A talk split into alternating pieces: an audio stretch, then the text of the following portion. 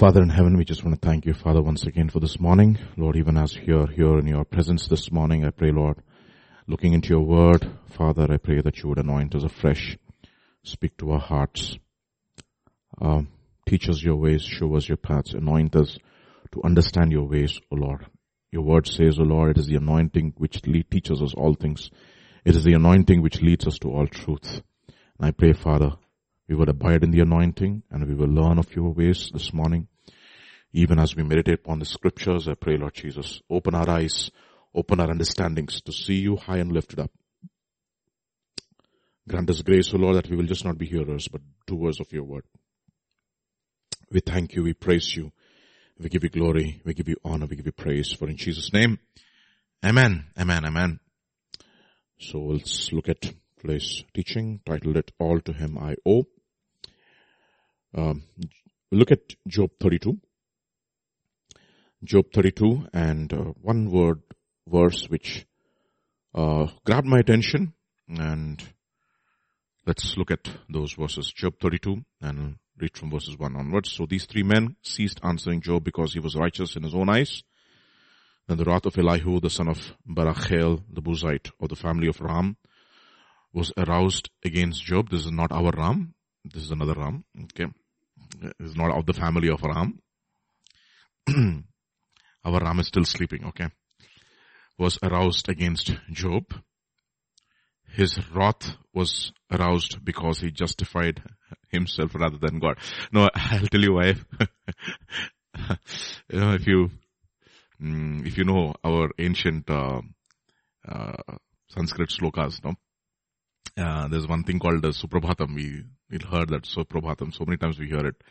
The first, very first word of Suprabhatam, the first stanza of Suprabhatam is very fantastic. It says, Kausalya, Supraja Rama Samandhya Purva Pravardhate.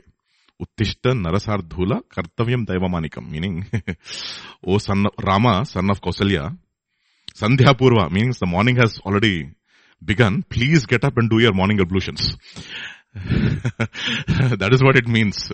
Uttishta Narasardhula Kartavyam Daivamanikam, meaning please, please get up in the morning and finish off your ablutions. Okay. Rama. okay, Supraja Rama. Sandhya Purva. So, you are the leader of all the people, please get up. So this is, our Ram doesn't sleep, okay? Whoever our Ram is, I mean, it's not our Ram. Our God does not sleep. He neither sleeps nor slumbers. Anyway, so the wrath of Elihu, the son of Barachel, the Buzite of the family of Ram was aroused against Job. His wrath was aroused. Why?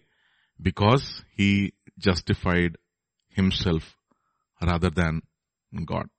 The point is, what does it mean to justify God? And that is a question we need to ask. Right? I mean, I was, uh, Pastor was teaching us, one of the things that struck me was, how does one justify God? And what does it mean to first justify God and how do we do that? Alright. So we, we have to look everything in the light of scripture. Let us look at the new covenant to see where this phrase occurs. From there we'll get some cues as to what it means to justify God. This is Gospel according to Luke chapter 7. Uh, this is immediately after the episode where um, Jesus goes to Simon the Pharisee's house. And remember uh, what happens? The lady comes and washes the feet of Jesus. After this, the messengers of John come to Jesus and say, are you the one? Or should we wait for somebody else? And then Jesus says all the things that he says. And he says, blessed is the one who does not get offended because of me. And then he begins to praise John and calls him such fantastic names. I already have it. Okay. Yeah. So, so he calls him, I mean, he begins to give him an appraisal of who he really is, of all the men born of women, greatest is John the Baptist and least in the kingdom of heaven is greater than him, etc. So, this is exactly what he's saying in verse 24, Matthew chapter 7 verse 24. When the messengers of John had departed, he began to speak to the multitudes concerning John. What did you go out into the wilderness to see? A reed shaken by the wind? But what did you go out to see? A man clothed in soft raiments? Indeed, those who are gorgeously apparelled and live in luxury are in king's courts. Now the point, the point is God is not really against people who are gorgeously apparelled. But the point here is we should be gorgeously apparelled in another way. Bible says Jesus sanctifies his bride by the washing of water by the word so that he might prepare for himself a bride. How? Gorgeously apparelled. That is the whole context. Okay. The spiritual, you always need to understand this is spiritual, gorgeously apparelled in the sight of God is totally different. It's got to do with an attitude. And we know that a meek, gentle, and a quiet spirit in the sight of God is most precious. Indeed, those who are gorgeously apparelled and live in luxury are in king's courts. But what did you go out to see? A prophet? Yes, I say to you. And more than a prophet. Yes, I say to you. Definitely is a prophet. But more than a prophet. So this is he of whom it is written, behold, I send my messenger before your face, who will prepare your way, that is Jesus' way, before you. For I say to you, among those born of women, there is not a greater prophet than John the Baptist, and but he who is least in the kingdom of God is greater than he. And then, verse 29, and when all the people heard him, it's remarkable. All the people heard him, even the tax collectors, what did they do? They justified God. Understand that. Having been baptized by the baptism of John, they were baptized by the baptism of John, and of course the baptism of John is a baptism unto repentance. We know that. Verse 30, but the Pharisees and the lawyers rejected the will of God. Um, other translations will use, if you have the KJV, can you read KJV, uh, uh, Peter? Um, 7.30. It's very interesting. Uh, I just want you to look at the word. The will of God is okay. Uh, 7.30 will say, the counsel of God, if I'm right. Yes? You see that? 7.30. Uh, but the Pharisees and the lawyers rejected the the counsel of God. Yeah, it's a, it's a very important word. It's a counsel of God. Okay? Counsel of God for themselves not having been baptized by the baptism of John. So the people received the what? They, they, they received the counsel of God. See, baptism was an external act of uh, only receiving something. They're receiving the counsel. And of course, counsel and will are interchangeable. I'll, I'll, tell you how. I'll show you some verses as to how the counsel of God and the will of God, they go hand in hand because if anyone wills to do my will, he will know of my doctrine. And what is doctrine? Counsel. Right? So you just don't know the counsel of God and do nothing about it. Okay. So, but the Pharisees and the lawyers rejected the will of God for themselves, not having been baptized by him. And the Lord said, to what then shall I liken the men of this generation and what are they like? Therefore, what is the will of God for our lives? The tax collectors justified God and the Pharisees and the lawyers rejected the will of God. So, what is the will of God? Yeah, exactly. The will of God for our lives is that we justify God. Oh my goodness. you understand this? Look at this. This is so important for us to realize, okay? We don't take these things lightly. So when we listen to messages like we heard for the past few days, and if it does one of the most important messages uh, that we have that we are supposed to hear, uh, if not the important, if not the most important, if it is the one of the most important, then we have to really, really take to heart as to what God is trying to teach us through all this, right? And therefore we need to search the scriptures. Like, where do we learn as to what does it mean to justify God. So, what is the will of God therefore? Is to justify God. We'll come to that. Therefore, to what then shall I liken the men of this generation and what are they like? Okay. They are like the children sitting in the marketplace and calling to one another saying, we played the flute for you and you did not dance.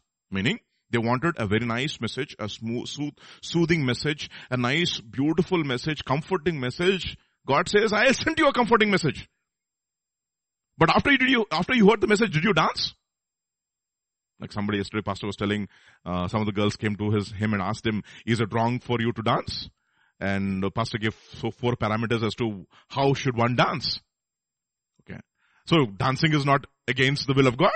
You should dance when you listen to, I mean, when you're really overjoyed, like the way uh, David danced before, before the Ark of the Covenant of God and was incredible in the sight of God. It was fantastic. Okay, there is a dance, which is good. right? So, we played the flute for you and you did not dance. So the, the teaching was like the playing of the flute. No, beautiful. The flute is some, one of the most, uh, it, it, it, it can, it actually, um, connect, uh, it, it actually, uh, uh, see, conveys a very, uh, poignant meaning. Poignancy, there's, uh, there's a poignancy, there's a lot of soothing feeling when you listen to the flute when, when it is being played, okay? It kind of, kind of soothes you. It's got a very, uh, interesting, uh, what do you care, frequency which uh, hits your uh, note, hits your brains in a different way. No, it's not like drums. Drums kind of jumps you and uh, when you listen to the violin, it's, it gives you a different, um, uh, meaning. I mean, it gives, gives you a different uh, emotion, right? And when you listen to the flute, it kind of draws another d- different kind of an emotion. When you feel the trumpet, it draws a different kind of an emotion, right? Remember, uh, I'm sure you know, when you listen to the drums, you, you say, like this, you go like that. And when you listen to the guitar, it kind of, you begin to sing. Right? And when you listen to the flute, uh, you just like, you're just like quiet and you want to listen to it and it, it kind of soothes you. Right? And this is, this is what he's trying to say. It's like, we played the flute for you and you did not dance. We mourned to you, you did not weep. You know, the context is those days, the only kind of entertainment was, they go to the marketplace. So there are different kinds of people doing all kinds of drama. So one kind of people, they dance. I mean, they play the flute. You do not dance. We mourned, or rather other translations will use the word, we played the dirge and you did not weep. For John the Baptist came neither eating bread not drinking wine and you say he has a, the problem is John the Baptist came, boy, he lived such an austere life. Something specifically was mentioned about him, especially his dressing and his diet. Okay. He lived in the wilderness. He would not party. Okay. And when you, when he said, you know what, you generation of vipers, that's the same message he preached to the general crowd and also to the Pharisees. He didn't have a specific message for the Pharisees and a specific measure, message for the, for the people. He played the dirge for both. Who was warned you to flee from the wrath to come? The same verse, same word for both the Pharisees and to the general public. And the general public, they said, you know what, what shall we do? They said. But you know, immediately the Pharisees started hearing that kind of, uh, that, that kind of a message. They wanted to get baptized. But when they heard that kind of a message, they said, who are you? What are your credentials? Who sent you? Are you Christ? Are you that prophet? Are you Elijah? He said, I'm none of these. I'm just a voice in the wilderness crying out. See, so we played the dirge. I lived a fantastic austere life. When you look at him, you'll say, boy, this is a holy man for sure. But what did you say? He is a demon. That is their final analysis of this man.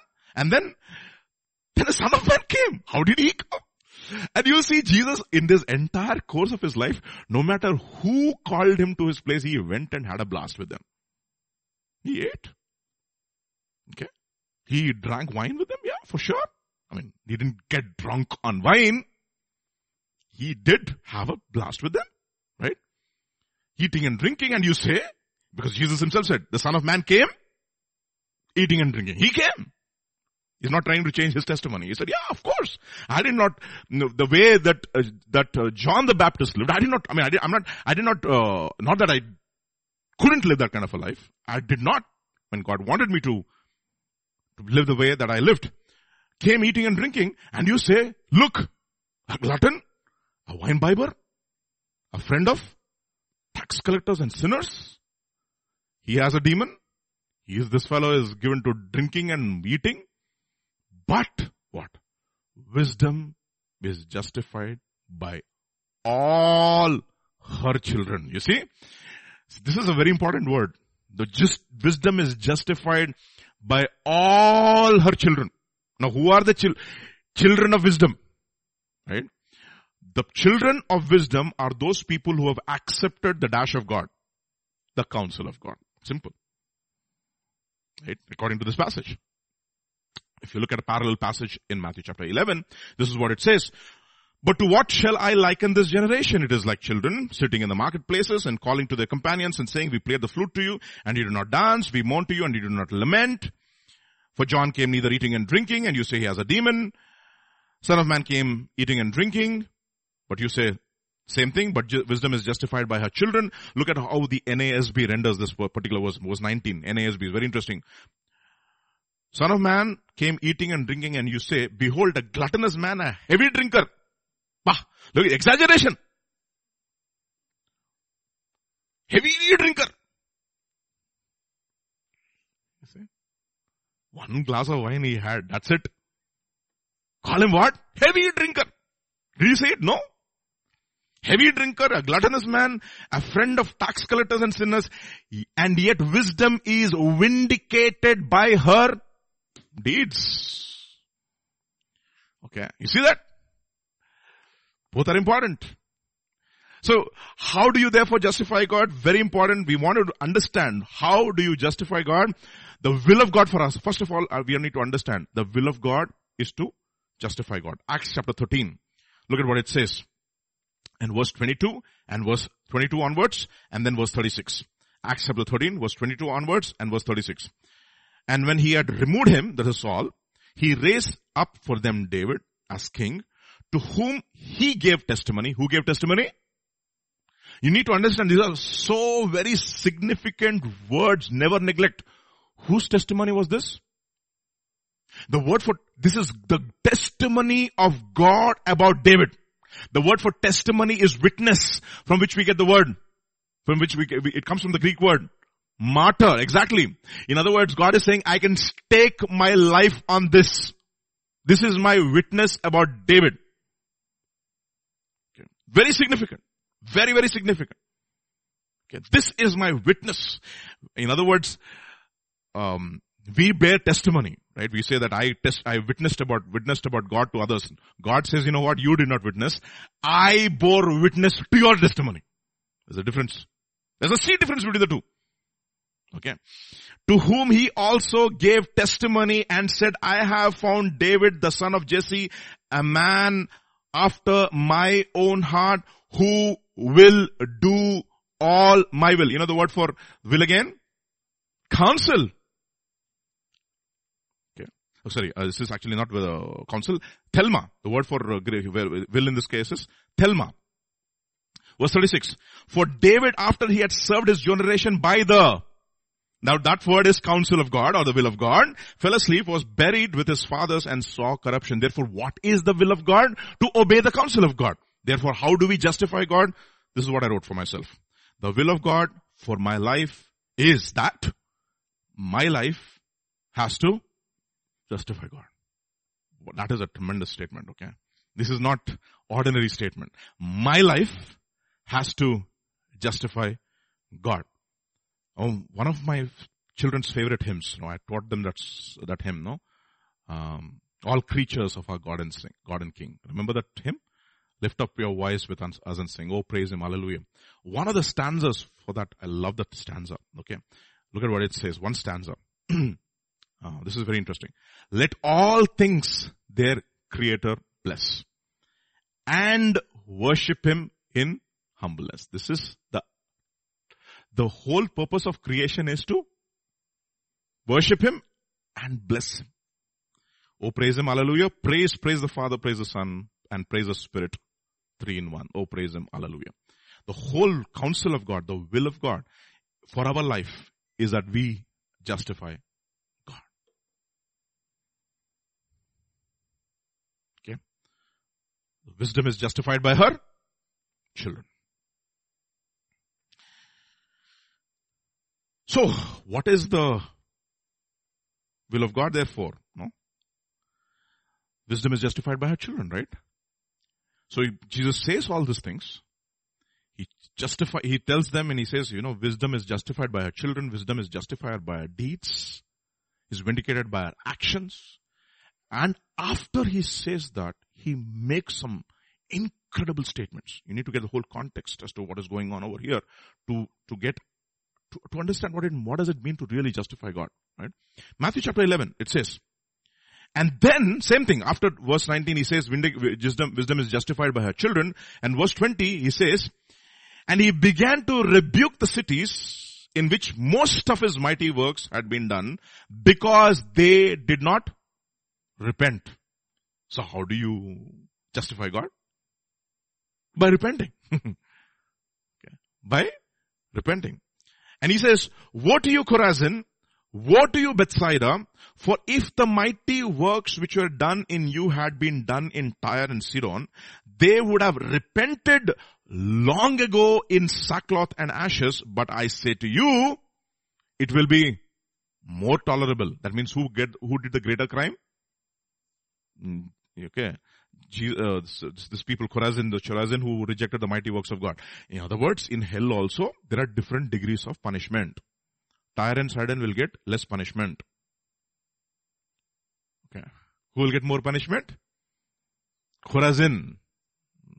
okay. Though he who did not know the will of God and did not do the things that he was supposed to be done, he received less stripes. And the person who knew the will of God and did not do it will get more stripes. Remember? Uh, he, God tells Pilate, the person who has handed me over to you has the greater sin. That means you are a sinner, but you are less of a sinner when compared to them.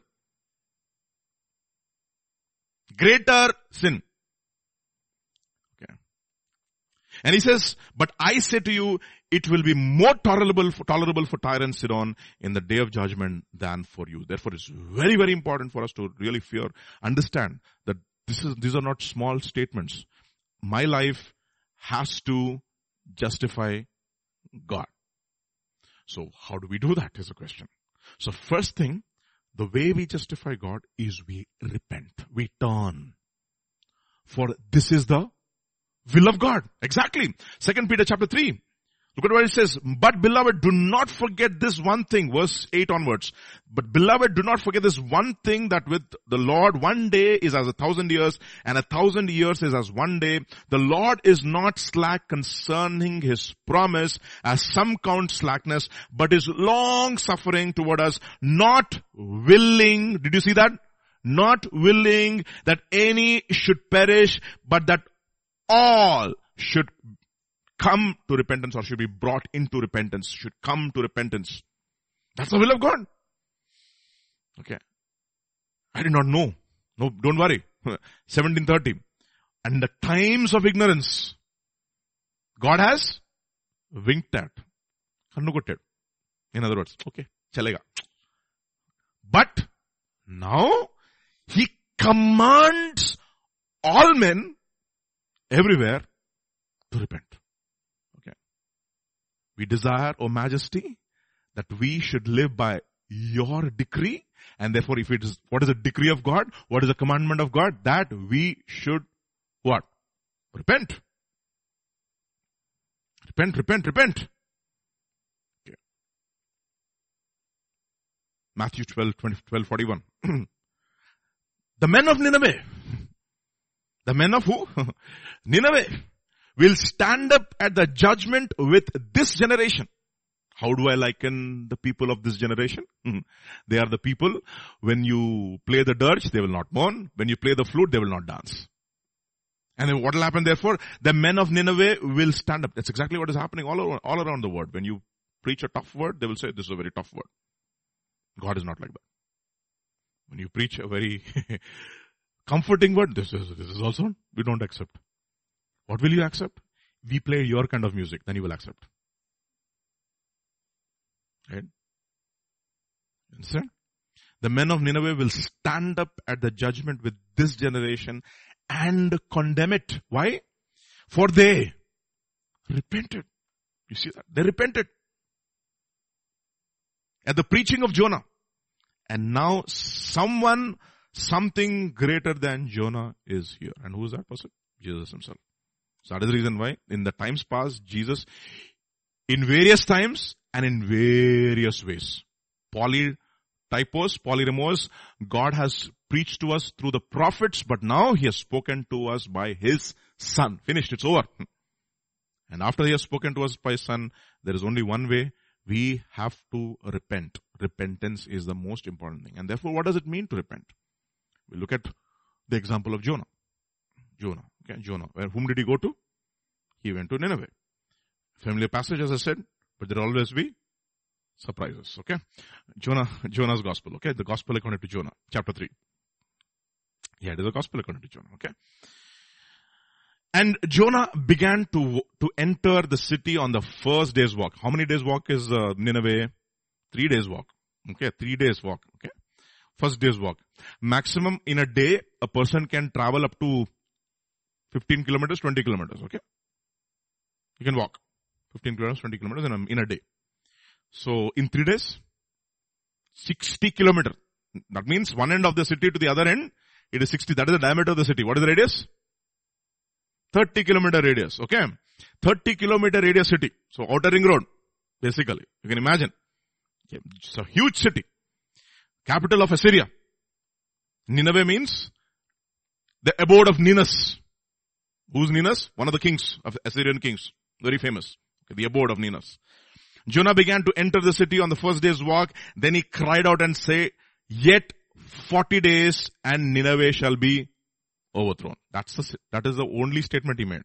40 days. 40 days is a symbol of God's judgment. The judgment of God is coming and Nineveh shall be overthrown. It will be, it will cease to exist. Overthrown means it will cease to exist in 40 days. Remarkable word, no? So what did Nineveh do? According to Matthew chapter 12 verse 41, they repented. In other words, they did the will of God. They just, they began to what? They justify, they received the counsel of God and now what they do, they will begin to justify God. How do, how are they going to justify God now? Let us see. Jonah's Gospel, chapter 3, verse 5. So the people of Nineveh, first thing they did was, they believed God. so you see, this is the most important. They believed God, proclaimed a fast. See, all the other things is later. They believed God. They proclaimed a fast. Put on sackcloth. From the greatest to the least. The word came to the king of Nineveh and he arose from his throne and he laid aside his robe, covered himself with sackcloth and sat in ashes. And he caused it to be proclaimed and published throughout Nineveh by the decree of the king and the nobles and his nobles saying. Whatever he said. Okay. So they did at least five things. First thing, they believed God. Second thing, they proclaimed a fast. Third thing, they put on sackcloth and sat in ashes. From where to where? From the greatest to the least. Buddhida. Buddhism basically. Hmm? Where do you see Buddha? Dust and ashes, you see it in the smasanam, in the graveyard. Okay. Verse 4. The, and the king of Nineveh arose from his throne. Fifth one, he lays, laid aside his robe. Five things they did. Five things which signify some five spiritual truths. This is how we begin to, what we say, justify God, in other words, right? They begin to justify God. They believed the report first. The report of Nineveh. What is the report of Nineveh? In 40 days. నీకు దానికన్నా ఎక్కువ లేదు ఇంకా Within 40 days you are gone. The judgment of God is set and this is what will happen to you. In 40 days you will be no more. But what is the whole purpose of sending them to the prophet? So that they will, no, no, no, no. First, believe God. See the first thing we, the way we begin to justify God, in other words, we are calling God is righteous. When we say, what, what do you mean by justifying God? We are saying that God is righteous. When, you know, when we begin to justify God, when we believe God. And what does believing God mean? Let us see. Second Chronicles chapter 20, verse 20. So they arose early in the morning and went out into the wilderness of Tekoa. This is Jehoshaphat and all. And as they went out, Jehoshaphat stood and said, Hear me, O Judah, and you inhabitants of Jerusalem. What do you do first? Believe in the Lord, your God, the Lord your God, and you shall be established. Believe in his prosper, prof, prophets and you shall prosper. The word for prosper in Telugu, krutardhulu, meaning you will pass the exam. Okay.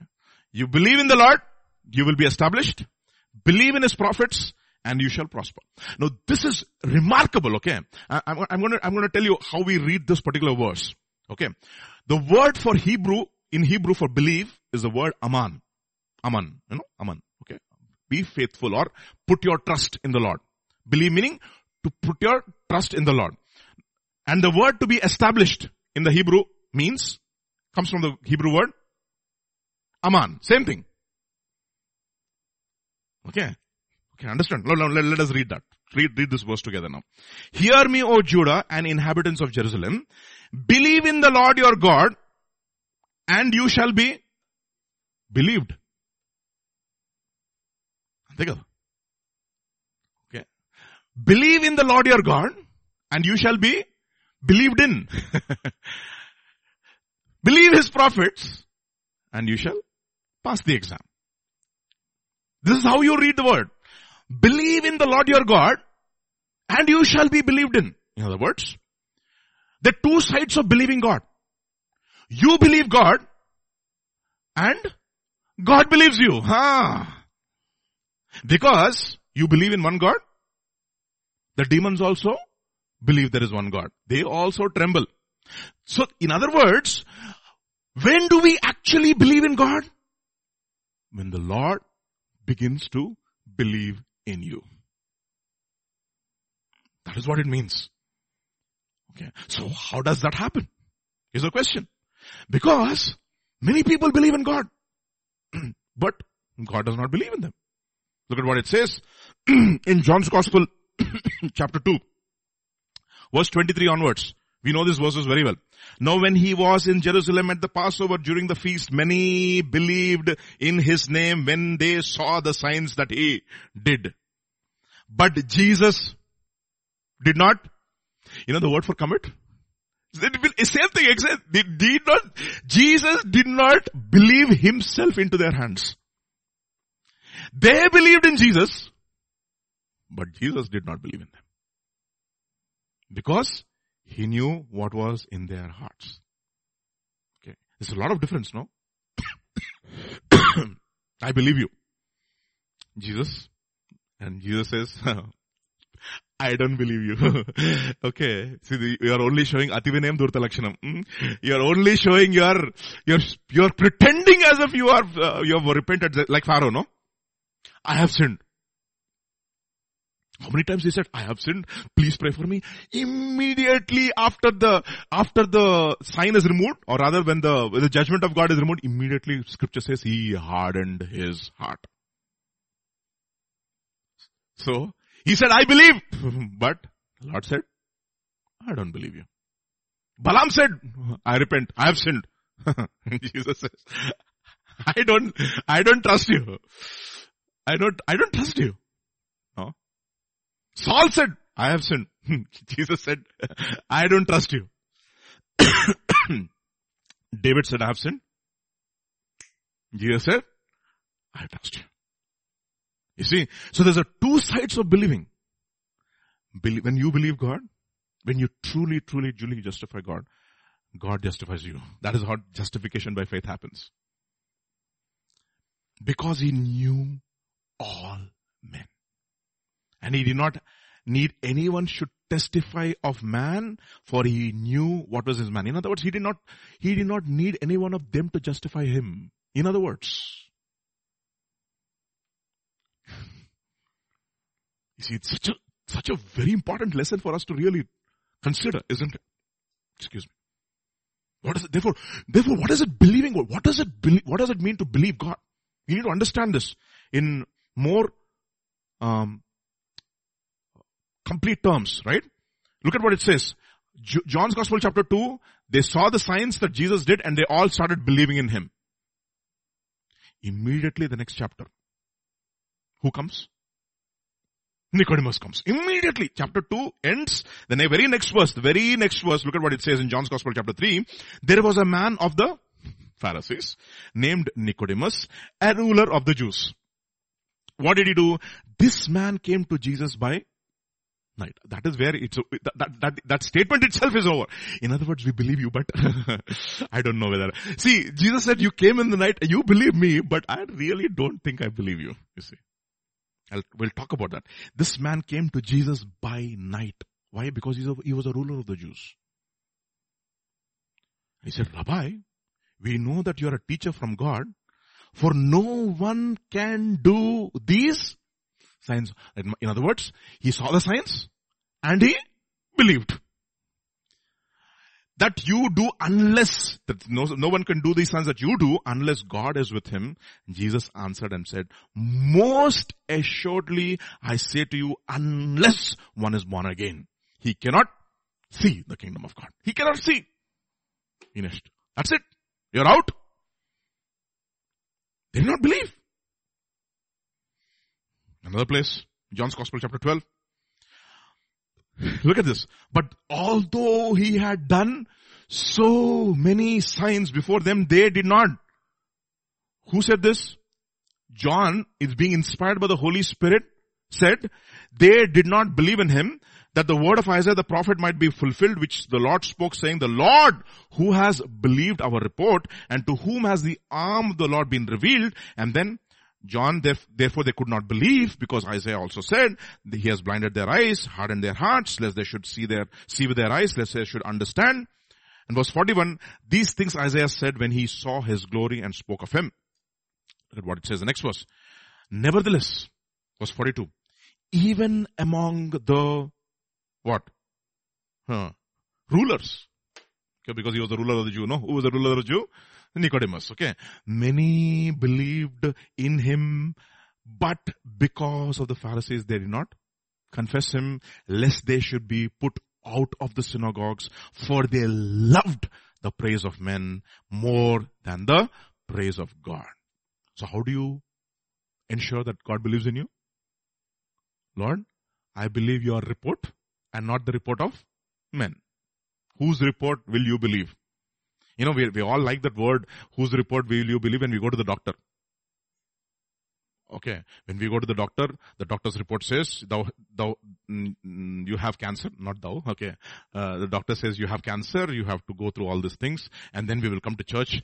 Whose report shall you believe? We shall believe in the report of the Lord, etc. Now God also says, I also, I did not do, uh, body can, body uh, checkup. I did your soul and spirit checkup. And this is what your situation is. You have the cancer of the soul called sin. Why are you angry? And why is your face fallen? If you do, do well, will you not be accepted? If you do not do well, understand this that sin is crouching at the door and his desire is for you, but you shall Master him. Sin is there. That is the report of God. And what did Cain say? Whose report will you believe? You see.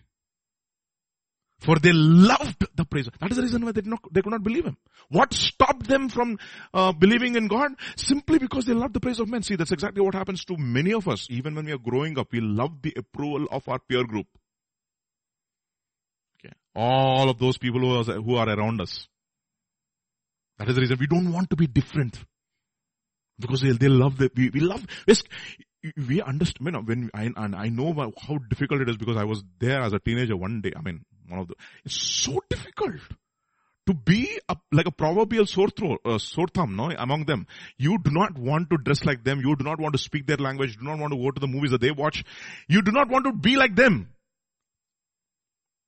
Okay. I, I remember when I was uh, in um, in university, doing a uh, BTech, all my friends knew that I was a believer, Christian. But what kind of a believer? I also used to watch their same movies. Okay. But I didn't, I did not do so many other things that they did, but, you know, but I used to enjoy with them, have a good times, listen to the same music, watch the same movies. Okay.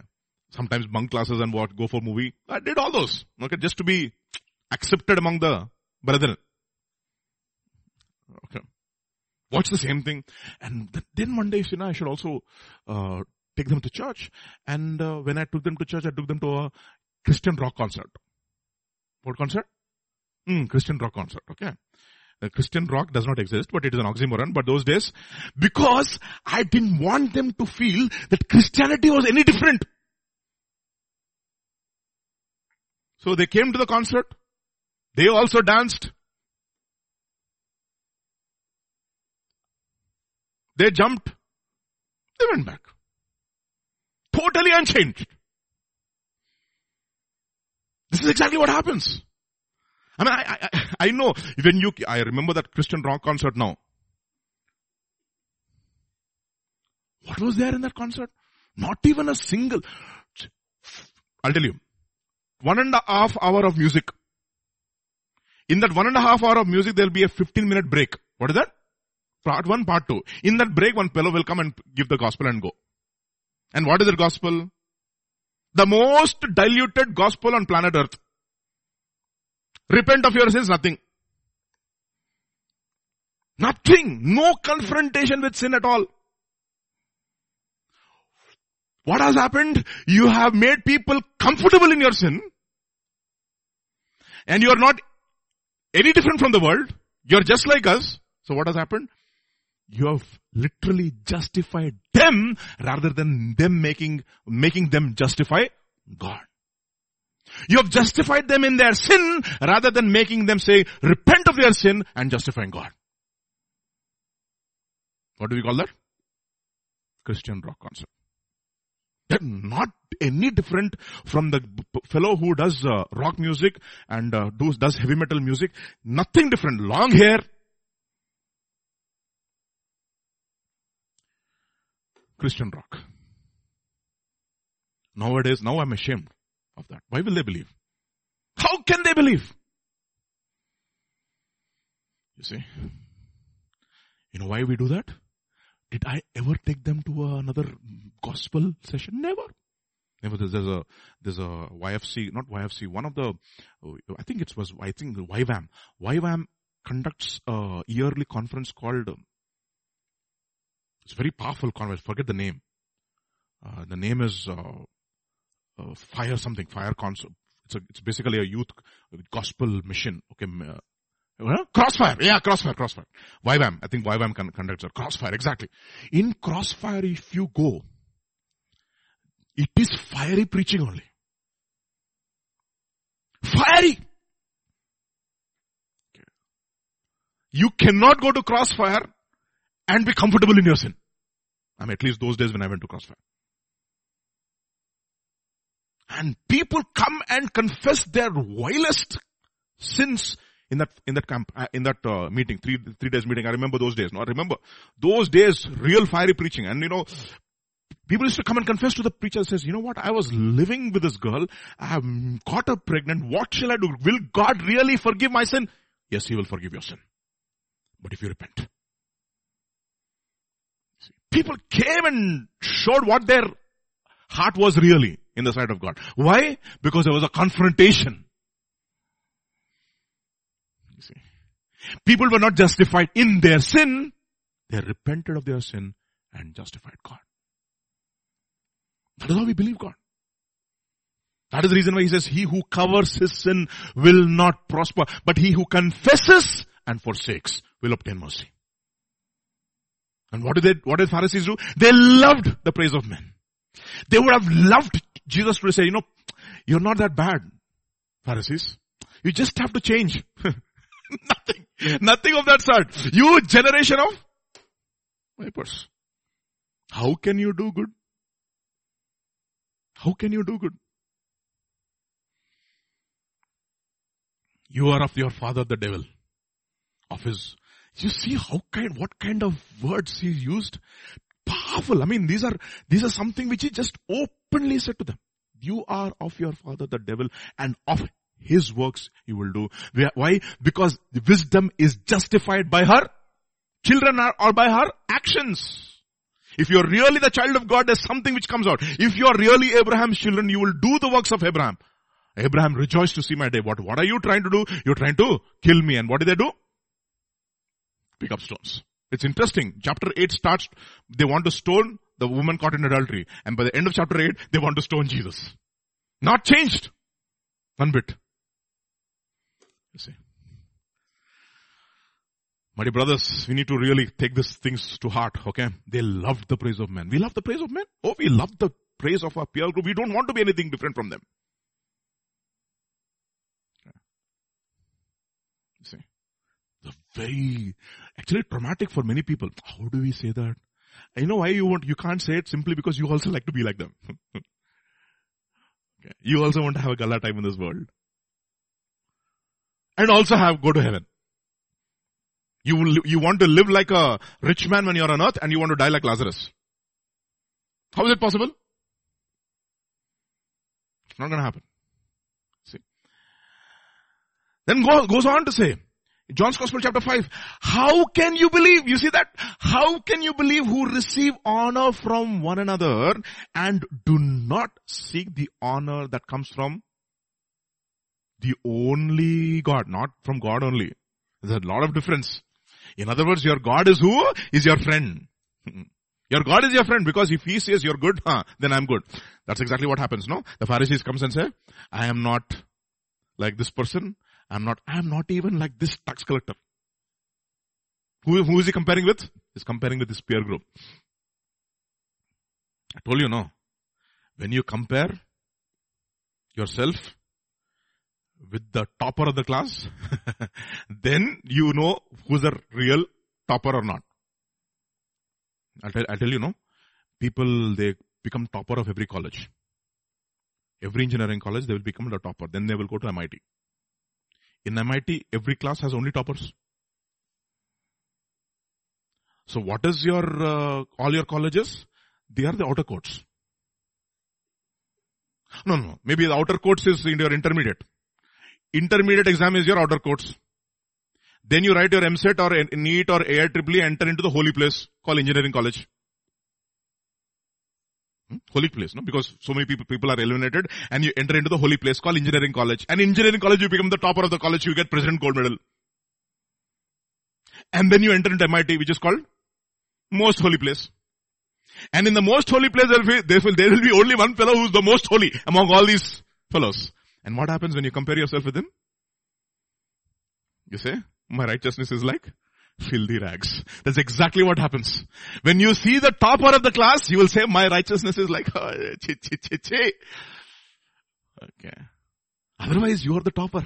In your class, everybody is saying, wow, Vijay genius, topper of university, Baba. That is only most holy place, holy place. From the outer course, you enter into the holy place only. The, the asala sisala, where is it? It is in the most holy place. The real thing is there in the most holy place. In the most holy place, there is only one person who speaks and that is God. And you have to compare yourself with him. That's exactly what happens to Isaiah. Hmm.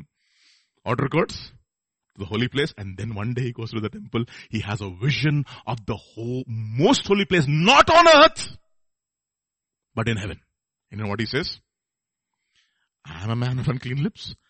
all these fellows are unclean. We are all the same. I am undone. That is what it means. So how do we justify God? By saying, Lord, when I compare myself to you, I am undone. Inverted pendulum.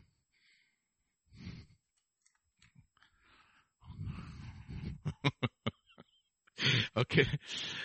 That comes from God only. No, not from, from God only, from the only God. From the only God. That is the reason why. Let not the wise man boast in his. So what is a, what is a God for wise man? Wisdom. Okay. Let not the rich man boast in his riches. What is the, what is the righteousness of the, of the rich man? Wisdom as a riches. Let not the strong man boast in his strength. What is the righteousness of the strong man? Strength. Remember that guy who was crossing the river? One fellow was rowing his boat, a poor man, from one side to the other, and suddenly a storm came. And before the storm came, he said, uh, what did you study? He said, I did not study anything, sir. What do you know? Hmm, nothing, sir, only rowing the boat. Do you know mathematics? He said, no. Do you know physics? He said, no. Do you know this? Do you know that? He said, no. Do you know chess? He said, no. then finally the storm came and he jumped into the river and he said, do you know swimming? He said, no. You see? Over. That's exactly what has happened to Noah. Noah built the boat. Noah, what do you have to show for yourself? Do you have a business which is thriving? No. Where are you spending all the money? Building the ark. What are you getting? Nothing.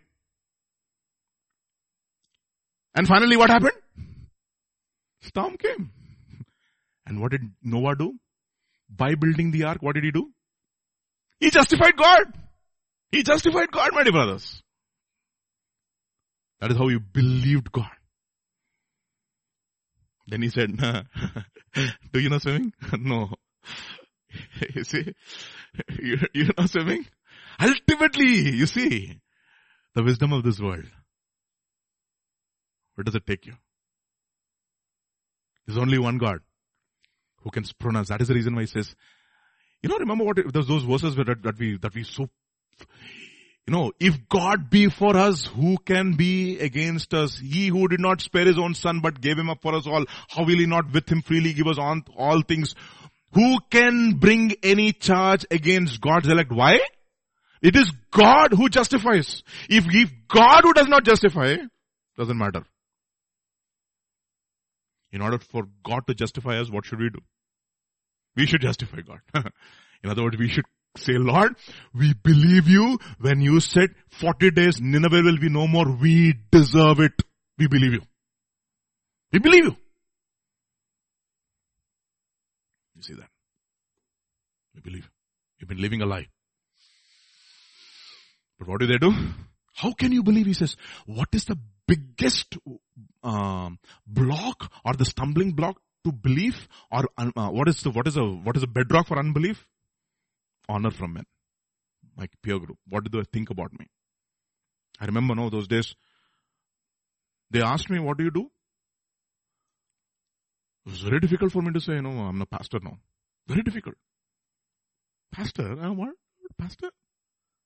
Shepherds are an abomination.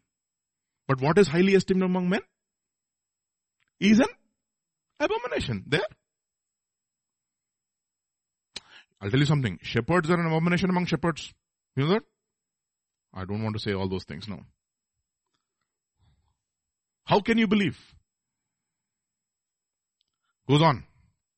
Luke's Gospel chapter 16. Now the Pharisees who were lovers of money also heard all these things and they derided him.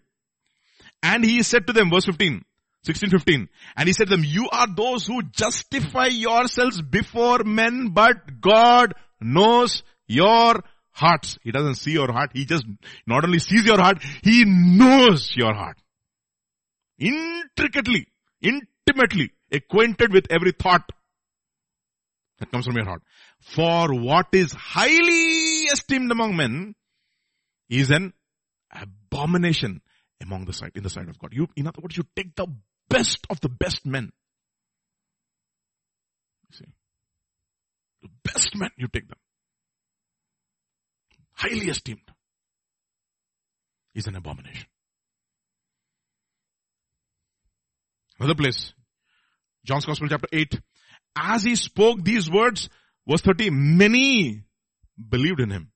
Then he said, to the Jews who believed in him, if you abide in my word and you are my, you will be my disciples indeed and you shall know the truth and the truth shall set you free. But you know what they did? Hmm. No, no, no, no, no, no. We are never in bondage to anybody. See. So you believed God. When you believe God, when do you believe God? When you, when God begins to believe in you. See that? That means your repentance has to be genuine. You say, yeah, I'm sorry. Doesn't, doesn't cut it. What are you sorry about? You see? Romans chapter 4. We know this verse very well. When they, when, what then shall we say that Abraham our father has found according to the flesh? For if Abraham was justified by his works, he has something to boast about, but not before God. Okay? But not before God. Okay. For what does the scripture say? Abraham believed God and it was accounted to him for righteousness. Great. He did not do any works. Fantastic. Abraham believed God for sure. But how does he know that he believed God? Let us see. Romans chapter 4 verse 17.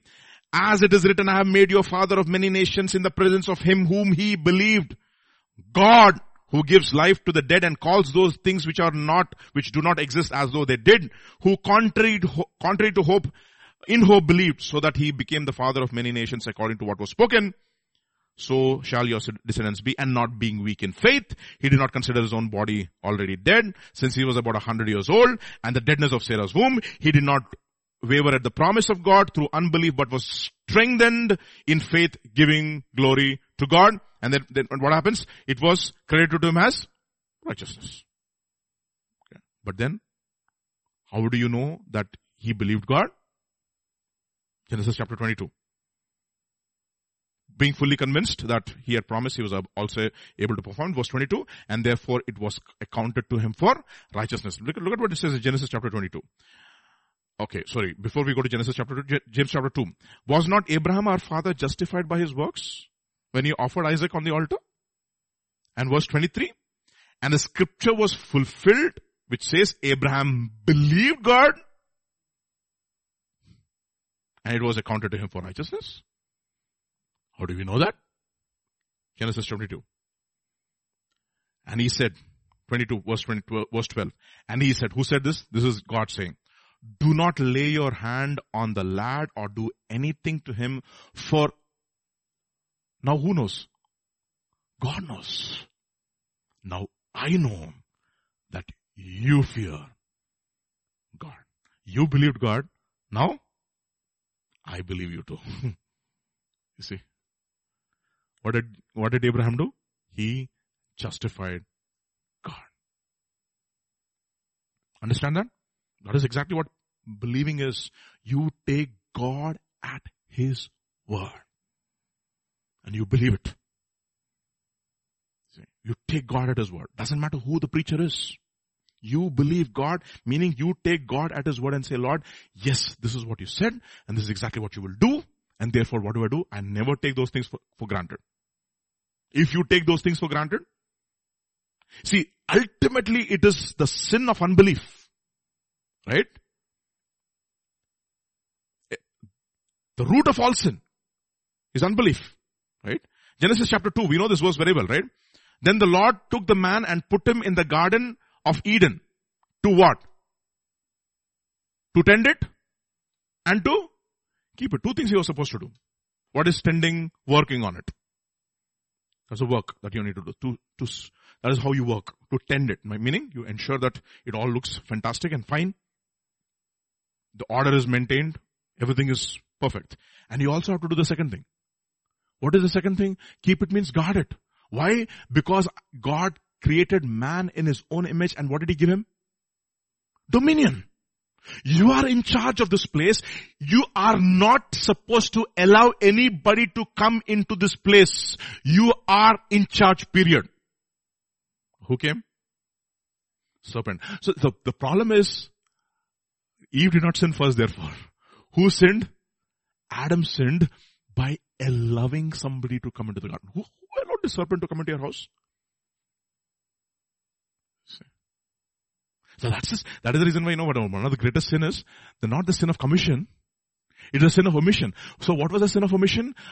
Adam did not guard the garden. Satan entered and caused the sin of what? Commission. You're supposed to guard it. You're supposed to guard the pulpit. He tells the pastor. I have some things against you that you tolerate those people who hold the doctrine of Balaam. Balaam. You tolerate those people who preach the doctrine of Jezebel. How is it possible that you're not guarding it? I gave you authority to guard it, not just to keep it, but also to guard it. I gave you dominion. But did you believe? No. What did he say? It's okay, chalega. The serpent came and you allowed it. It, it, does, it, it says that Eve was deceived and not Adam. Okay. So he allowed it. So he, what did he do? And the Lord commanded the man saying of every tree of the garden you may freely eat, but the tree of the knowledge of good and evil you shall not eat for in the day that you, that you shall eat of the garden, of the, of the tree, you will what? Surely die. Meaning what? Actually, there's a double superlative. You will die, die. That's what it means. If you eat that day, you will die, die. You know, in, uh, in equations we have cancellation. Eve did one thing. There are two dies. What did Eve, Eve do? She cut off one die. This is exactly what she did. Second verse, Genesis chapter 3. The serpent was more cunning than any beast of the field which the Lord God had, come, had made. And he said to the woman, has God indeed said you shall not eat of the tree of the garden of, uh, uh, every tree of the garden? And the woman said to the serpent, we may eat of the fruit of the trees of the garden, but of the fruit of the tree of the garden which is in the midst of the garden, midst of the garden, God said, you shall not eat, nor shall touch, lest you die. What did she do? Cancel off one die. Die. Okay. You can only cancel when left hand side is equal to right hand side. He cut off one side, that's it directly. What has happened to the equation? Imbalanced. You see? You shall surely die. The word in Hebrew is very interesting, no? The day that you shall eat, you shall be moth, moth. Word for death is moth. Which is again the, uh, you know, Arabic also is moth, in Urdu also is moth, in Hindi also is moth. Moth, moth. So what did she do? We will only moth.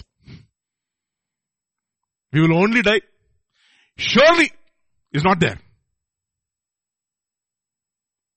You just take off. In other words, the moment, how does unbelief happen, you know?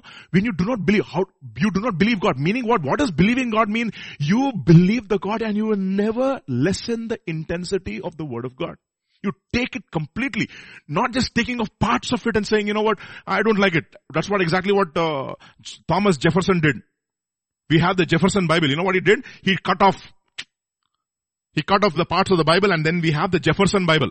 Uh, we don't like this part, we don't like this part, we don't like this part. Edit, edit, edit, edit, cut, cut, cut, cut, cut, cut. And he said, this is the Bible. God is not like that. Who told you? Man shall not live by bread alone, but by, not some, every word, every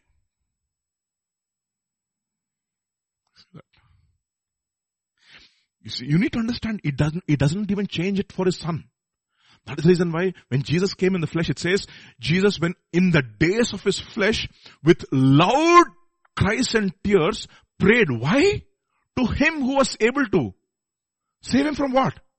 From death. Death because of what? Not death on the cross. Not a death for sin. He should not die in sin. And he, he would die if he committed sin. And he never committed any sin. And therefore he cried, Lord, keep me from sin. Give me the power to overcome sin. He did not change it for even his own son. You shall eat of it. You shall surely die. And you know what, what, what happens? You will cut off. And you know, immediately this, the, Satan pounces on that statement and says something very powerful. It says, Genesis chapter 3 verse 4, the serpent said to the woman, you shall not surely die. You said, you took away one uh, uh, in, I will just add it onto the other side and say, nothing, you shall not surely die. Nothing's going to happen to you. You don't have to believe. God is not like that. What has happened? You began not to believe God. You're supposed to believe Him. And if you believe Him, how do you begin to justify God? By believing every word that He says. And this is what He says. This is what He will do. Therefore, Lord, I take it. I'm not going to change it. Remember, pastor says, no, what is a, when did the breakthrough come in his life? Lord, this is your Bible. Even if I don't like anything that, that it says, I will still obey it because it's your word. I'll surrender myself completely to you, completely to your word. That's it. I may not feel it. I mean, I may not feel like obeying it. I may not feel it is right or right, right or wrong. But if this is what you say, this is what I'll obey and this is what I'll do. So this is such a, such a important and a very powerful word. Look at what it says. Ezekiel chapter 30, 33 verse 7. Mm. So you son of man, I have made you a what? A watchman for the house of Israel. Therefore you shall hear a word from my mouth and warn them from me. What are you supposed to do? Oh, you watchman, you're supposed to keep it, tend it, and also keep it. That's exactly what a pastor is supposed to do. He is supposed to keep the flock, sorry, uh, tend the flock, tend this, that's what he says now. Um, he tells Peter, if you love me, tend my sheep. tend my sheep. Tend meaning what? If the hair is growing, give it a nice, nice, uh, uh, prune it nicely. Okay. Shear it. that is the reason why you have a holiday on Tuesday in our church. because Tuesday for the barber is also holiday and for the pastor also holiday. okay. Nicely for all the six days we have nicely cut you. We have kept you, tended you nicely. Okay. We, give, we ensured that the garments on your, on your body, the spiritual garments that you wear are nice and sound. Watchmen, I have made you a watchman on the people of Israel. You shall hear a word from me and warn the people. And then you should say something very interesting. When I said to the wicked, Oh wicked man, you shall what? Surely die. no, don't lessen the intensity of my word. You shall surely die. And you do not speak to warn the wicked man from this way. In other words, instead of warning him in his sin, you confirm him in his sin. That wicked man shall die in his iniquity, but his blood I shall require at your hand. That is the reason why he says, you know what, those who uh, um, serve in the ministry of the word, you should give them double honor. Why? Because they watch over your souls and let that not be a cause of grief to them. It will be unprofitable for you, it says in Hebrews chapter 13. They watch over your souls because they have to give an account. Why? Remember what happens to Moses? Moses, uh, Jesus says, uh, God says to Moses, I have brought this people out of his, out of Egypt. I have brought this people out of Egypt. I have brought this people out of Egypt. And the moment they sin by, by making the golden calf, what does God tell Moses? The people, you have brought. Hurry. Till now you are saying that I brought these people out. And suddenly when they sin, you, the people you whom you brought. In other words, who's responsible for them making the golden calf? Ah. You see, you would, you think it is easy to become a preacher of the word of God? There's a knife hanging on your head. Okay. so knife, that is the reason why, remember faithful, I think it's faithful, right? Faithful, yeah. Faithful, the friend faithful in the, in the, in the, in the, in the story Pilgrim's Progress. Faithful is running and Christian is running after him. He says, hey faithful, stop me, stop me. You know what faithful says? Don't stop me. The avenger of blood is after me. Who's after me? Ah, the avenger of blood. Because I am living in the light that if I don't preach the gospel completely and with full intensity and stay faithful to the gospel, who is after me? The avenger of blood. Faithful. The word for faithful is God believed me and God has entrusted me with the gospel. It's remarkable, isn't it? Remarkable. It says God made me a steward of the mysteries of God. What does it mean? And he says it is important for a steward that he should be what? Faithful. And what is faithful? Constantly under the reminder that if he does not preach the whole counsel of God, who's after him? The avenger of blood. Understand? so, oh wicked man, you, and his blood I will require of your hand. In other words, you have to preach the whole gospel. Next person, look at what it says. Nevertheless, if you want the wicked man to turn from his way, and he does not turn from his way, he shall die in his iniquity, but you have delivered you see, in other words, in my, in my preaching of the gospel, what, what am I supposed to do? I should deliver my own soul first. It is not delivering. Whether you take it, the, take the gospel or not is up to you. Okay. I should deliver my soul. That is the reason Paul says, you know, I have preached the whole counsel of God and none of your blood is on my hands, Baba. None. I have delivered my soul. so it says that when the Holy Spirit come, He convicts the world of sin and of righteousness and of judgment and of sin. Why? Because they, they did not believe in me. First thing, therefore, you believe. How do you believe? By taking God at His word. You shall surely die. You shall surely die. 40 days, Nineveh will be no more. Nineveh will be no more. Simple. Okay? Then what happens? They believed God and then what do they do? To proclaim a fast. What is proclaiming a fast? Very important. Second Samuel chapter 12. So David's anger was greatly aroused against the man. And he said to Nathan, as surely the Lord lives, the man who has done this shall surely die. Remarkable, isn't it? The man who has done this shall surely die. Moth, moth. And he shall restore fourfold lamb because he did this thing and because he had no pity. And then Nathan came to David and he said, David, you are that man. I anointed you king, etc. And what did David do? The Lord struck the child with that Uriah's wife bore to David and it became ill. David therefore pleaded with the Lord, with, with God for the child. And David fasted. What is a fasting therefore? You know, there's a fasting is, when they proclaimed a fast, it is an affliction of the soul. It is a humbling yourself before God. You humble yourself. See, fasting in itself is not give you glory. a lot of people fast to reduce their belly. That is not the fasting God is asking for. It's a sign of humility. Look at what it says in um, Psalm 35 verse 13. But as for me, when they were sick, my clothing was sackcloth and I humbled myself with what? With what? Fasting. The word for very, it's very interesting. It says, I afflicted my soul with fasting. I afflicted my soul with fasting. You know, when, when the Jews are supposed to afflict themselves, God gave them a commandment as to when they were supposed to afflict themselves. They were supposed to. They were supposed to do that. You know when? Leviticus chapter 23. And the Lord spoke to Moses saying, and also the tenth day of the seventh month shall be the day of what? Atonement. And it shall be a holy convocation and you shall what? Afflict your souls. Boy. Afflict your souls meaning humble yourself. It's a commandment.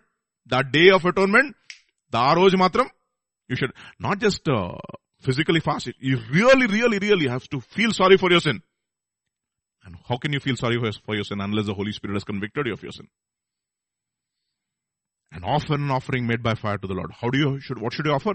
Offer an offering made by fire to the Lord. Why should you offer an offering made by fire to the Lord? You're saying, you know what? You're acknowledging saying, Lord, the fire that was supposed to fall upon me has fallen upon the sacrifice. What are you doing in the process? You are, you are justifying God. You are justifying God. Take your only son and offer him as a what? Ah, burnt offering. You know, what, what are you, what are you supposed to offer him? You have to offer him as a burnt offering. And think about it. You know how they were supposed to offer the burnt offering? They have to cut that fellow into pieces. Take away limb by limb. So what was Abraham supposed to do to this Isaac? Cut him into pieces. You know what, therefore, what God did to his son? Know, think about it, no? If Abigail gets one small hurt, she will be crying only because of the pain. I'll be crying for so many other reasons. I remember when Emmanuel's thing went into her stomach, no?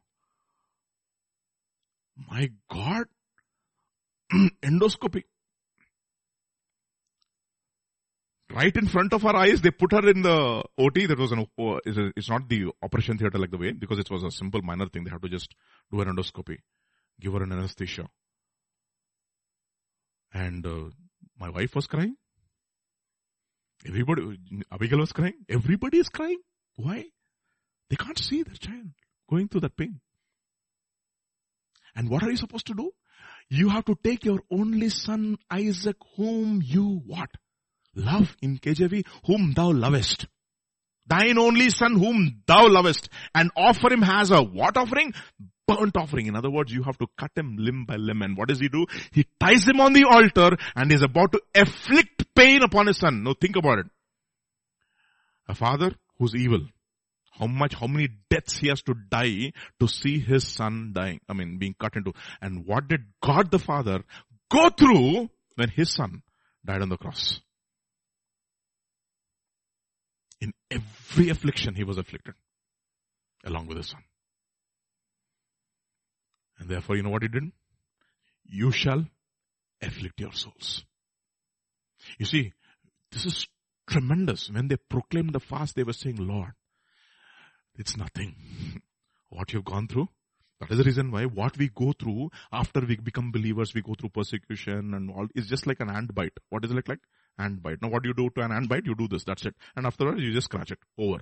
That's exactly what it is compared to what God went through.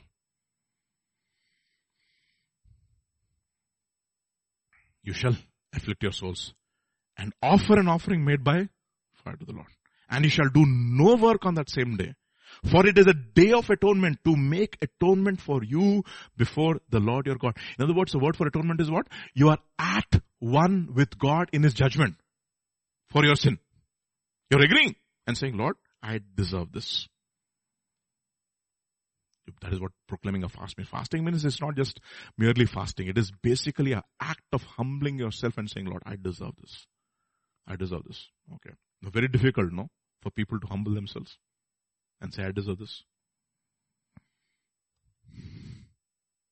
Psalm 51, verse 16. For you do not desire a sacrifice, or else I would have given it. You do not delight in burnt offerings.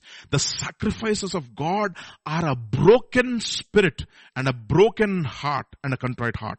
These, O oh God, you will not despise. A broken spirit and a contrite heart. We sing that song, no? Yeah, broken spirit and a contrite heart. That's what God desires. We are not broken for us and therefore blessed are those who mourn for they shall be comforted. It's a, it's an act of mourning.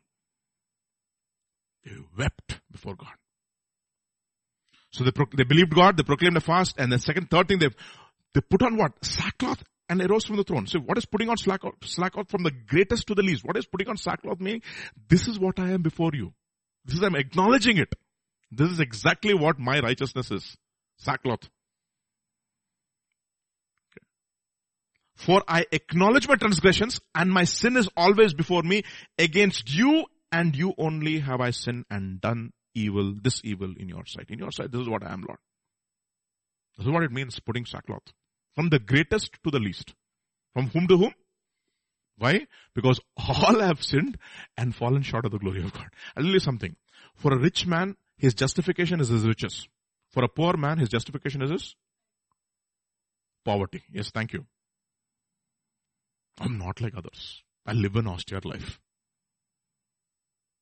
I don't spend money like those spendthrifts. Look at my life. It is so simple. What the other politicians do, I'm not like those other politicians. Just giving an example. So what has happened? My poverty has become my my righteousness. so what is he doing? From everybody, from the poorest to the greatest, everybody put on sackcloth and he says, you know what? I am no better than this politician. So the politician and the and the person who elected the politician, both are on the same page now. Because I'll tell you in India, everybody is a donga. Because when the election time comes, all politicians give money. And the, what does a person who elects or uh, puts his vote? He takes money. And he takes money from every party, by the way. You know that? And he votes for the party which has given him the most money. Because it is all secret ballot. Nobody knows. And I know homes, by the time election is over, they get at least 20,000, 50,000 rupees, depending upon the number of votes in that particular home.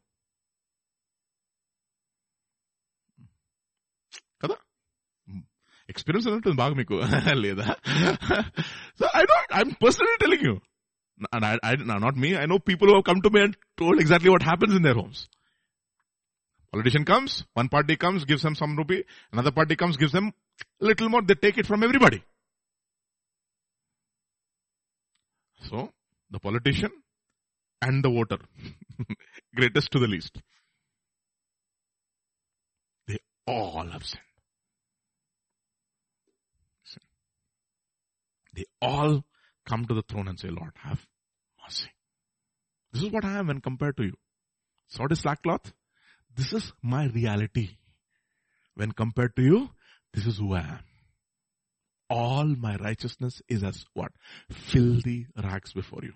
I cannot dress myself in filthy rags, but, what do I do? I put on sackcloth and say, this is exactly what I am.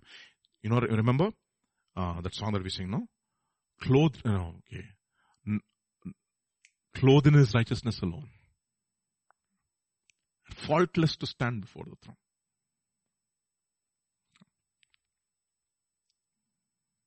Did my zeal no respite know?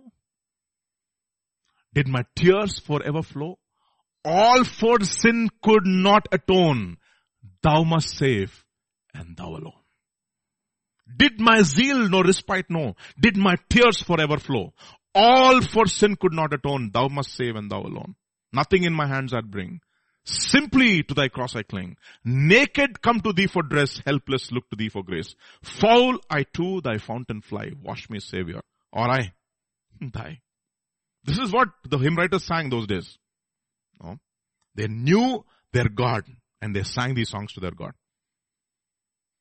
I have done against, for I acknowledge my transgressions and my sin is always before me. Against you and you only have I sinned and have done this evil in your sight. And when I look at you in your sight and in my sight, both of us, what do you look at me, that's exactly what I am. You know what confession actually means? Agreeing with God's opinion about you. That's what confession is.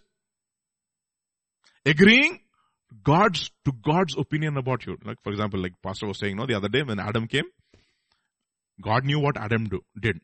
What have you done? God is asking Adam. As if God did not know. No. I, I, was talking to Samir after the meeting was over. You know what he was saying? Pastor, this is exactly what we do when we do, uh, peop, uh, when we do analysis on, when we do investigation on some employees.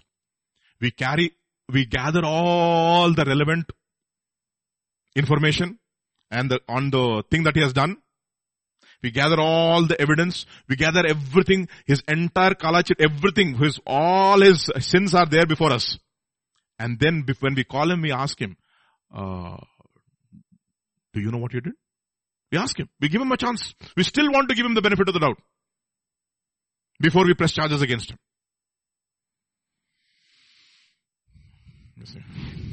And what did he do? Acknowledge. That is what putting on sackcloth means. How do we put on sackcloth? I say, Lord, hmm, this is exactly what I am before you. So there's no way. See, that's what I was saying, no? The gospel is calculated to offend. When he, he actually gave the formula for the gospel, it was calculated that you will not boast. That's what happens. It says, no, what becomes of our boasting in Romans chapter 3? What becomes of our boasting. it is God who is the justifier. He is just and the justifier of our sins. What becomes of our boasting? It is annulled. By what gospel? By the gospel of God. It is annulled. Against you and you only have I sinned and have done this evil in your sight that you may be found just. You see that? You may be found just means what, what was he doing through his confession? What was David doing? He was justifying God. You may be just when you speak and blameless when you judge. Okay? In your sight. Because in the sight of everybody, I was fantastic. But in your sight, sackcloth and ashes. Job chapter 42. I have heard of you by the hearing of the ear, but now my eyes see you. Therefore I abhor myself and repent in dust and ashes. Abhor myself. In other words, I look at my life and say, this is what I am. In your sight and now in my sight also. okay. In my sight. You know, in other words, I got the answer key and I look at my answer sheet and I look at the key. Mm, zero. in other words, when I look at my answer key, chee, aim answer CV. That's what I say. See, the answer key is Jesus Baba. Your answer sheet, you write and get. When compared to his answers, let God be true. Everybody, doesn't matter how righteous is, what, according to you, who is the most honest man who ever lived on planet Earth? Mahatma Gandhi in his sight, a liar. You can call him Mahatma. In his sight, Cheddatma. Varasht Atma. In your sight, Mahatma. In your sight, dead Atma. చచ్చిపోయిన ఆత్మ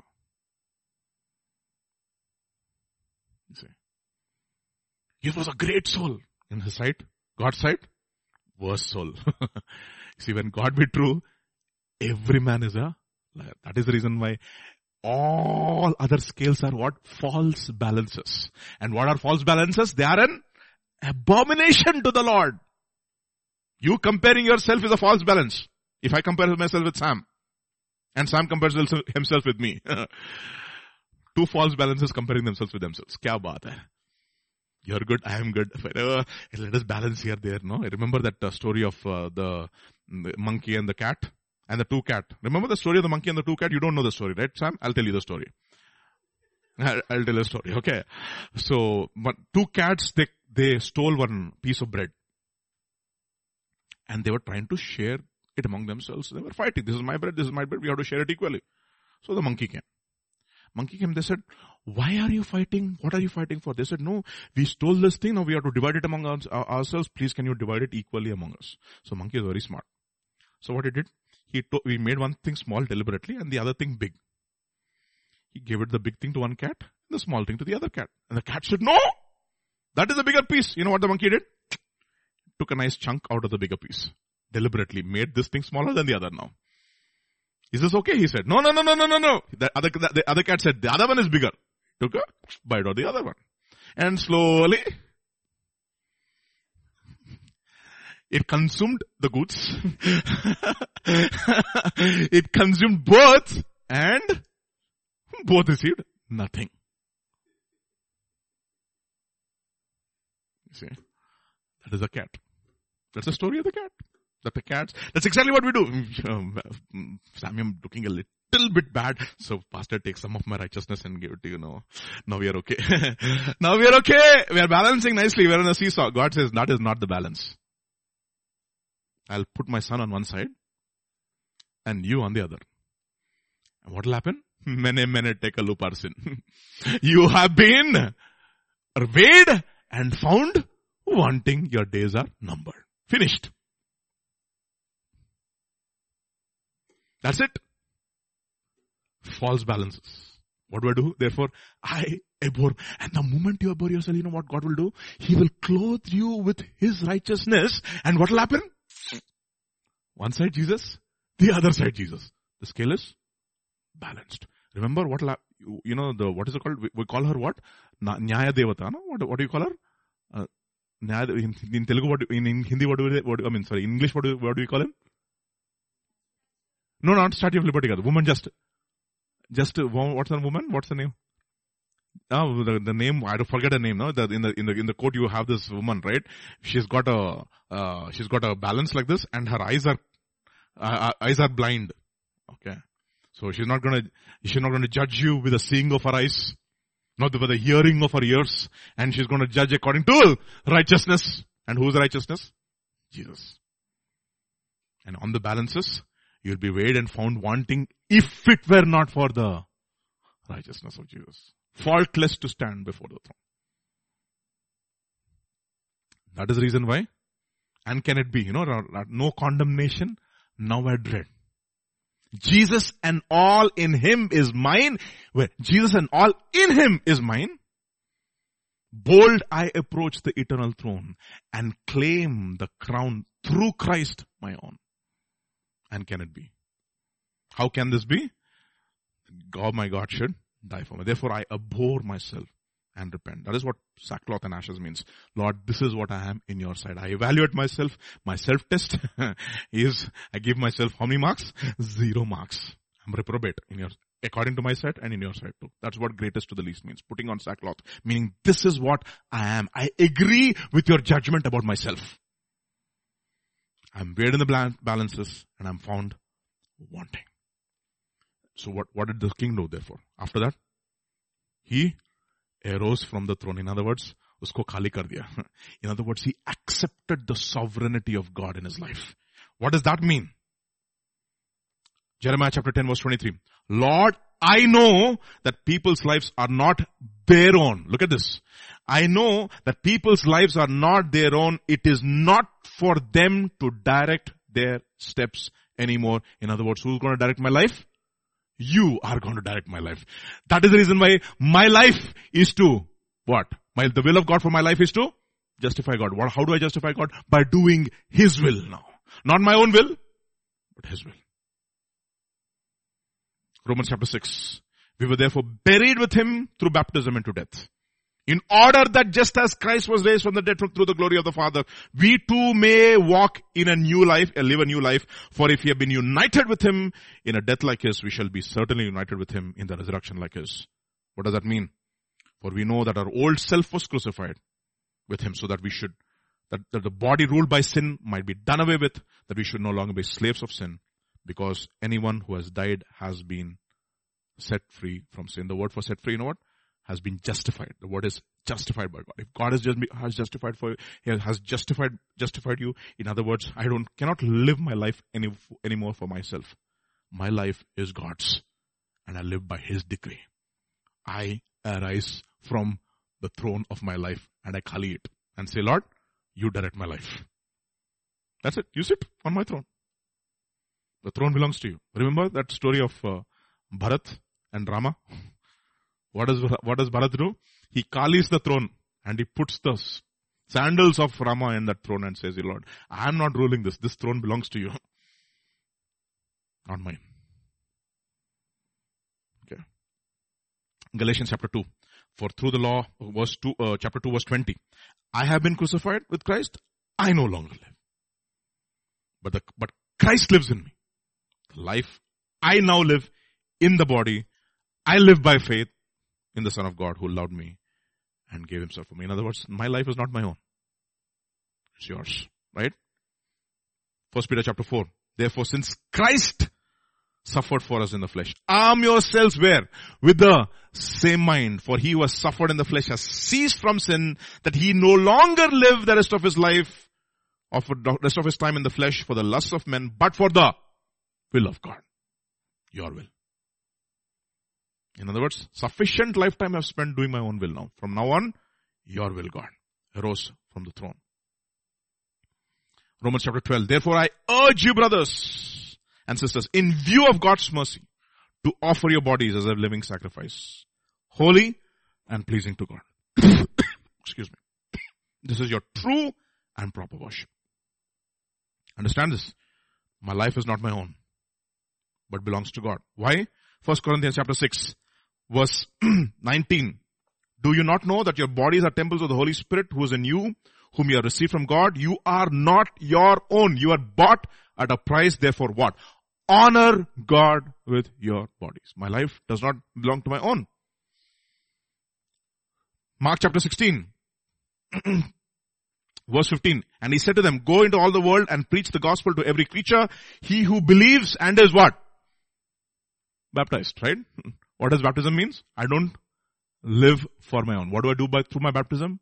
What did they do through their baptism? They justified God. You see that? He who believes and is baptized will be saved, but he who does not believe will be condemned. So he, whoever believes will also get what? Baptized. Excuse me. Alright? Finally, he put away the what? The robe. He put away the robe. What does this mean? Romans chapter 13. And do this knowing that the time that is now, it is high time to awake out of sleep. For now your salvation is nearer than when you first believed. The night is far spent, the day is at hand. Therefore let us cast off the works of darkness and let us put on what? The armor of light.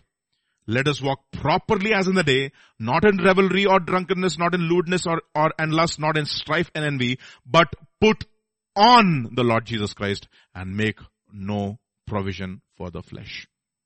Put away hmm, the old and put on the new. And by doing this, what do you do?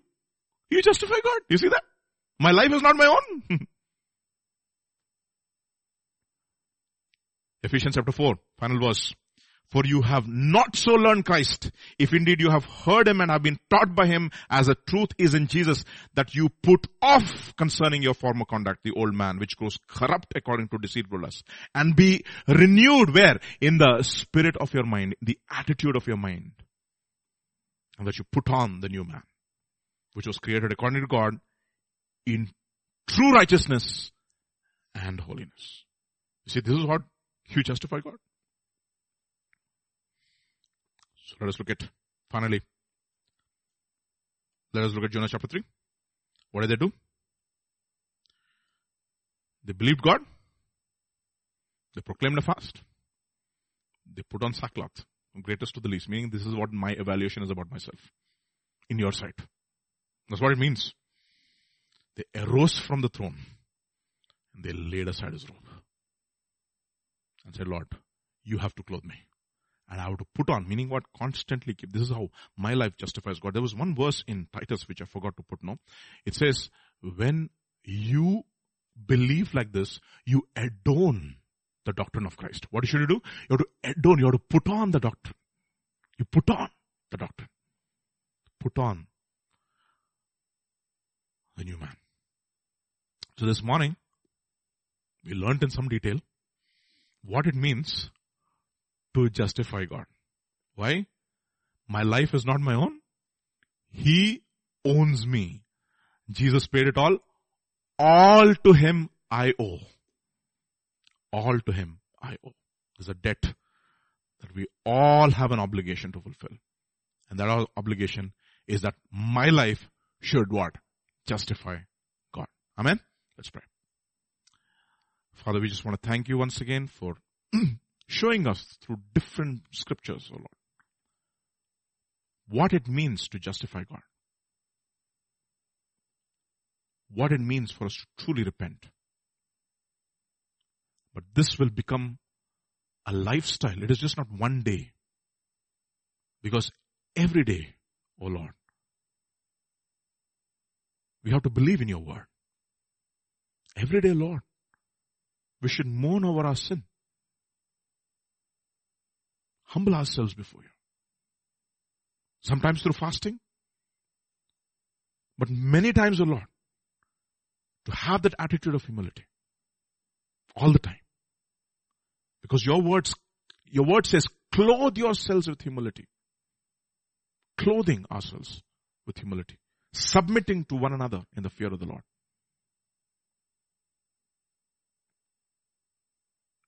And having an evaluation of our a genuine evaluation of ourselves in your sight. And emptying the throne of our life and giving the control to you. Putting off our old man. Renewing the attitude of our mind and putting on the new man. Every day of our lives. And when we do that, we will justify you.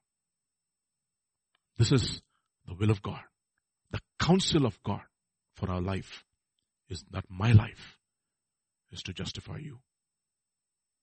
It is not to justify myself. So from, because many people say, if I don't achieve this in my life, I will not justify my existence. If I don't earn so much money, I will not justify my existence. If I don't earn so many degrees, I will not justify myself, my existence. That is not the reason for which, that is not the way we justify ourselves, O Lord. We, our life is not to justify ourselves. Our life is to justify you. That's what you told your children in the book of Deuteronomy. He said, when you fear God and follow the statutes of God, the people around will say, these people are a wise and understanding people because whom they obey. They obey God. They justify God. Six years they were supposed to till the land and for seventh year they were supposed to proclaim rest for the land. Because through that year of rest, they were justifying saying, my provision does not come from my work, from my hard work, from my labor. Yes, Lord. Paul waters. Paul plants, Apollos waters, but God is the one who gives the increase. Therefore, the one who plants and the one who waters is nothing, but God who gives the increase is everything, O Lord. And that is how we justify you, O Lord. But not doing my own will, but by obeying you. When all the world were sowing on the seventh year, your people did not sow. They enjoyed an year of rest, praising and meditating and learning from you. And through their life, they were supposed to proclaim that they were God's people. They were supposed to justify God and not themselves. Enable us not, not to make the same mistake that the children of Israel made, O Lord. May our lives justify you. Thank you, Father. We praise you, we worship you, we give you glory. In Jesus' name, Amen. God bless you all.